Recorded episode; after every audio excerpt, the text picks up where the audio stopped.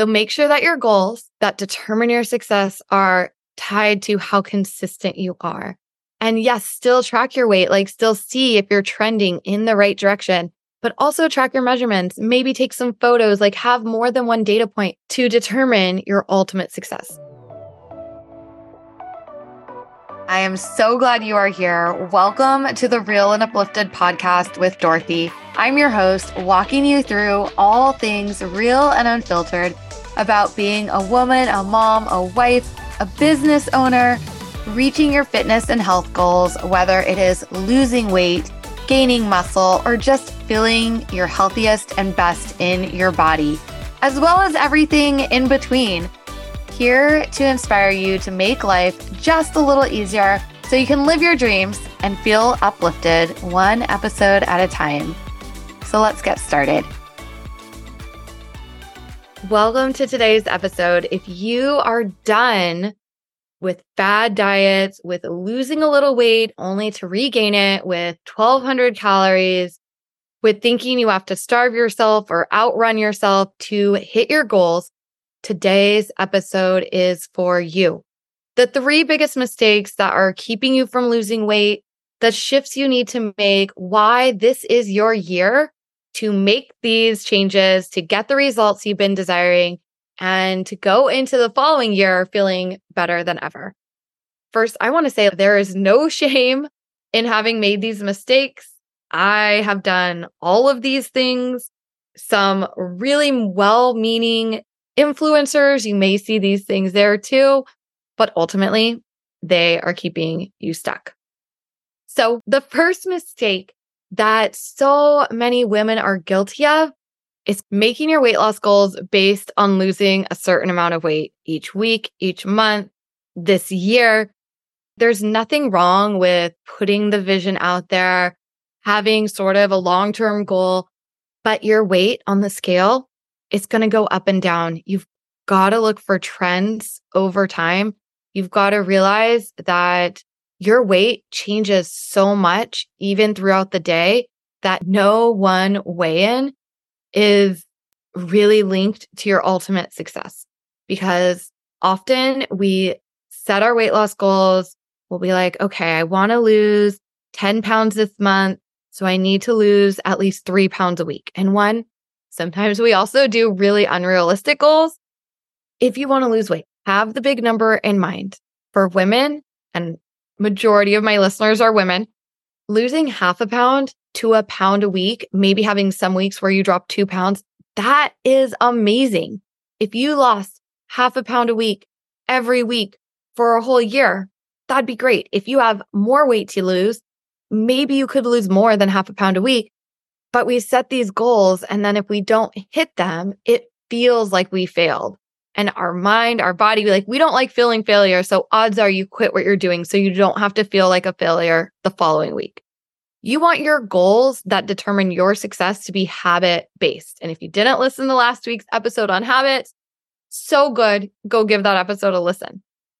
So, so make sure that your goals that determine your success are tied to how consistent you are. And yes, still track your weight, like still see if you're trending in the right direction, but also track your measurements. Maybe take some photos, like have more than one data point. Think about how your clothes are fitting to determine your ultimate success. I just don't want you to make that big mistake of putting all of your success, all of your eggs in one basket with it just being tied to how much weight you're losing. So that is a huge one because you will, like I said, so one of the biggest things that I think women end up quitting because they're not losing weight fast enough. They're constantly looking at the gap between how much weight they have lost and how much more they want to lose. So focus on your habits. Number two, thinking you deserve cheat meals or weekends don't count. If you've ever been like, oh, I've been so good this week, like I deserve this on the weekend the weekends make up like 25% of our month. And it's very easy to have your weekends be totally sabotaging your progress. You're not doing yourself any favors if you're killing yourself Monday through Thursday. And then you're basically like off the clock Thursday ish through Sunday. So, one, you deserve good food all the time. cheat meals, we're only cheating on ourselves. Like, one, just removing that connotation, good foods, bad foods, because sometimes then we tie it into like, oh, I'm being so bad. And even if we're saying it jokingly, our words, our thoughts have power. So, food is food. Like, enjoy the food you want to enjoy. You're allowed to enjoy it any day. If you take off that pressure of like, I'm only allowed to enjoy this on the weekend, then odds are you're going to eat a lot less of it on the weekend. If you think weekends don't count, vacations don't count, you're lying to yourself. They do count. All your calories count. So choose wisely. And there's a difference between when you're really working towards a goal and you're staying more focused versus like, all right, right now I'm just working on maintenance and just feeling good. This isn't to say like you have to be regimented and always perfect with your eating. It's more losing that notion that you earned any foods or losing that notion that these foods are bad. So eating them is a cheat or I deserve this because I worked so hard this week. You always deserve it. You also deserve a beautiful salad. You also deserve a walk on the beach. You also deserve to feel amazing in your body. Like you deserve a lot of things and food that doesn't align with your goals. If your goals are weight loss, just might not be one of them. I feel like you deserve more than that. Let's take ourselves to where we really want to be with what we deserve and ditch this notion of cheat meals. If there's food that you're like, okay, this is only a sometimes food, that's okay. That's totally fine. Like, this isn't something I'm going to eat every day. This is a sometimes special occasion food. That's fine. But just don't get into that routine of just going so hard during the week and then undoing all of your progress on the weekend. Because a lot of the women who I know do this will say things to me like, I'm trying everything, but I just can't seem to lose the weight. And one client that I talked to, I talked to a few times and you know, she was doing Peloton and felt like she was eating really healthy. And the first time we talked, I was actually like, all right, well, sounds like just keep doing what you're doing. And if it's still not working, like we can work together and see what's really going on. And then she came back and she's like, okay, I'm still at the same place. So we work together by working together and moving into more of a reflective state and like really looking at and having someone else have a second pair of eyes supporting her in what she was doing she's like, Oh my gosh, I am totally sabotaging myself on the weekends. Even if I've lost a little weight, then the weekends come and I gain it all back. And sometimes my weekends can actually last for months, if I'm being honest. So if you feel like you're trying everything, but you're not getting results, odds are you haven't been as consistent as you need to be. And you might be when you feel like you're trying everything being too extreme. So finding that balance is so important to getting results. The third biggest mistake I see women making is waiting. They wait for the perfect opportunity. They wait for the right time.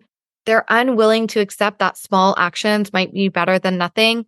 They're overcomplicating it. They're, well, but how many grams of fat and how many, you know, carbohydrates do I need instead of just looking at calories and protein or they're overcomplicating it, thinking like, oh, I got to prep for the week and I didn't prep. So I didn't have food. And then I just ate this bag of chips instead of being like, all right, I bought a bag salad and it was better than that bag of chips or something small that moves you in the right direction. Becoming the sort of person who does the small things makes it easier to be the person who does the big things too.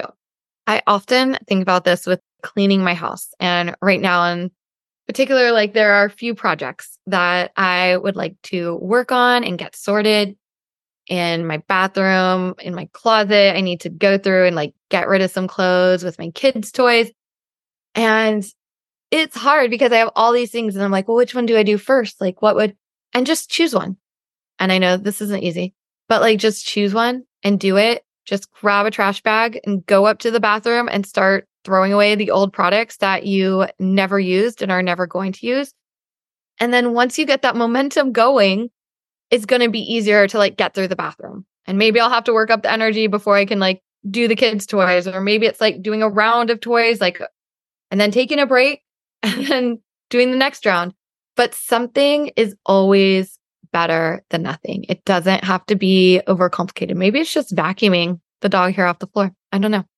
So small actions towards your goals, going for the five minute walk, grabbing an apple for the snack, having a water bottle that's constantly filled, signing up for workouts, scheduling your workouts on your calendar, just literally looking at your calendar and writing in like what days you're going to work out is a huge win. So a five minute action, if I were to give you any advice, it's choose a five minute action and just do that five minute action. When you're feeling stuck, say, what can I do that's only five minutes long? That's going to move me closer to my goal.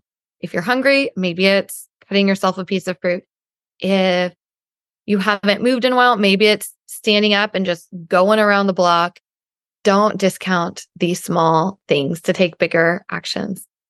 And of course, if you found this episode helpful, I would love it if you shared with a friend, family on social media, and I will talk to you soon. But before we go, something I am loving a result of my kids' Secret Santa exchange through soccer that I organized. And one back when I was in high school and on a dance team, we did Secret Santa. So I sort of assume like maybe sometime in people's lives they've done Secret Santas. But I think maybe that's not the norm. Not everyone has. So anyway, when I first sent out to soccer to do Secret Santa and then was like, okay, so just bring us something small these two days of practice. And then at the reveal, like something bigger, still under 20 bucks. And people were like, but wait, that means the girls are going to get different gifts. What if people feel bad? Why don't, why not just one day we just bring one thing from everyone and then the secret Santa happens on the last day? And I was like, all right, like if we need to make it simpler, fine, let's make it simpler. But then it just like wasn't sitting right with me. I wanted this to be like the fun of Secret Santa is thinking about someone else trying to be sort of secretive, undercover about it. And then also wondering and thinking about who you are. And if you only get a gift, you could totally do it where you just get a gift on the last day. But I feel like it's more fun if there are some small things on the way, along the way before you guess and you're able to sort of guess who it is. So the next day, and I probably think about this way more, way more than I, I really needed to. I was like, all right, I can simplify it more.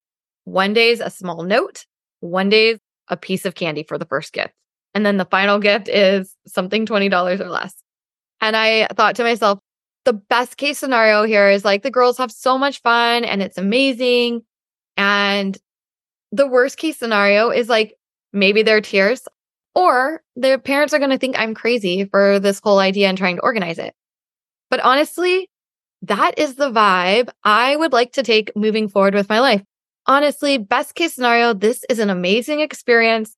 This is phenomenal. Worst case, there are tears and people think I'm crazy. And I would like to be the sort of person where, you know what? That's, that's a risk I'm willing to take for the amazing experience. So that resonates. Words to live by. Best case, it's amazing. Worst case, people think I'm crazy. Let it go. I can move on for that. Tears. I've survived all the worst days so far. So I hope you enjoy that sentiment, and I will talk to you next week. Thanks so much for listening to the Real and Uplifted Show. Make sure to hit the subscribe or follow button from wherever you're listening. And as always, if you especially enjoyed this episode, leaving a review or sharing with a friend is the kindest way to pass this on and uplift others. If you're curious about anything from today's episode and ready to move closer to your goals, make sure you check the show notes for some fun bonuses. And to continue the conversation, shoot me a message on Instagram or Facebook at Dorothy McGatlin. Talk to you soon.